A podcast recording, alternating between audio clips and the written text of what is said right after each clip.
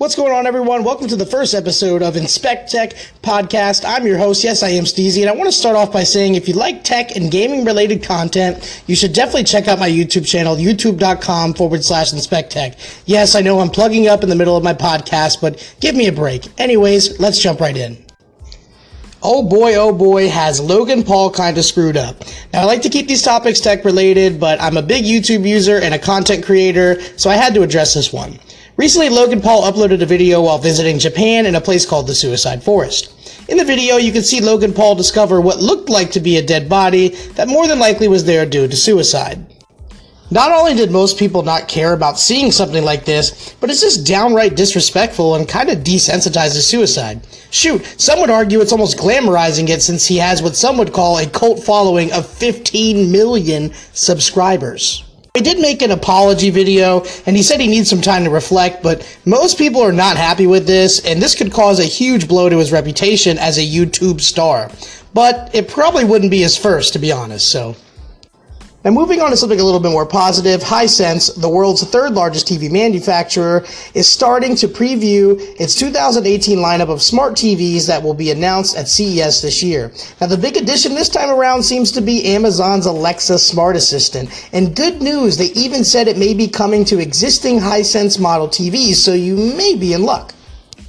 So on top of the usual Alexa options for music playback, smart home controls, and third-party skills, Hisense says the users will be able to directly control their TV's hardware using Alexa to do tasks like changing inputs or control your volume all by voice commands. I like where this is going. While the company hasn't detailed which models of its lineup will be getting Alexa integration, expect more details on that news next week at CES. Now, LG has already announced that it will be bringing Google Assistant over to its new OLED displays at CES too. But unless you're Bill Gates and your house is full of OLED TVs, I'm not really sure how that's going to benefit you. Just saying.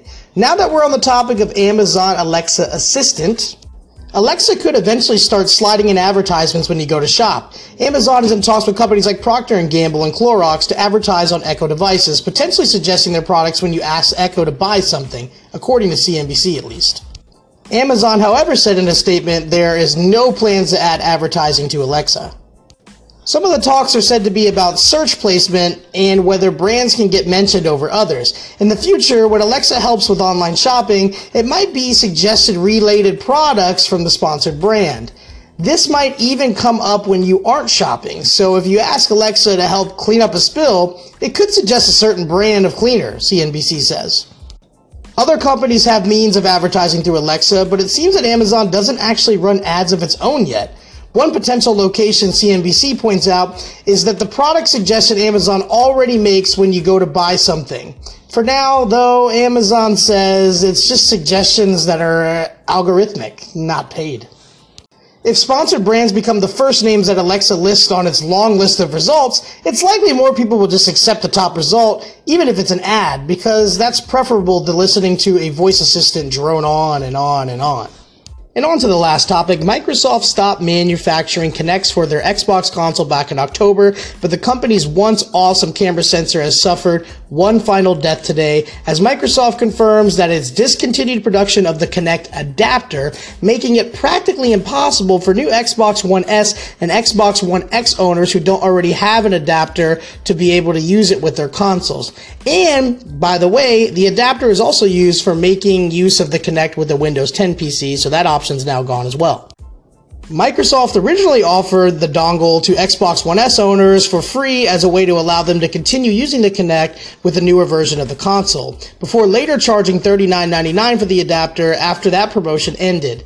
In a statement to Polygon, Microsoft spokesperson commented that after careful consideration, we decided to stop manufacturing the Xbox One Kinect adapter to focus attention on launching new, higher fan requested gaming accessories across Xbox One and Windows 10. Now, this may not be bad news for everybody. Some folks probably don't even use their Kinect or never had one to begin with. I can tell you from personal experience, I rarely use my Kinect. I actually planned on selling it to somebody, and it's sitting in the back of my car right now, so I'm not too sad about it.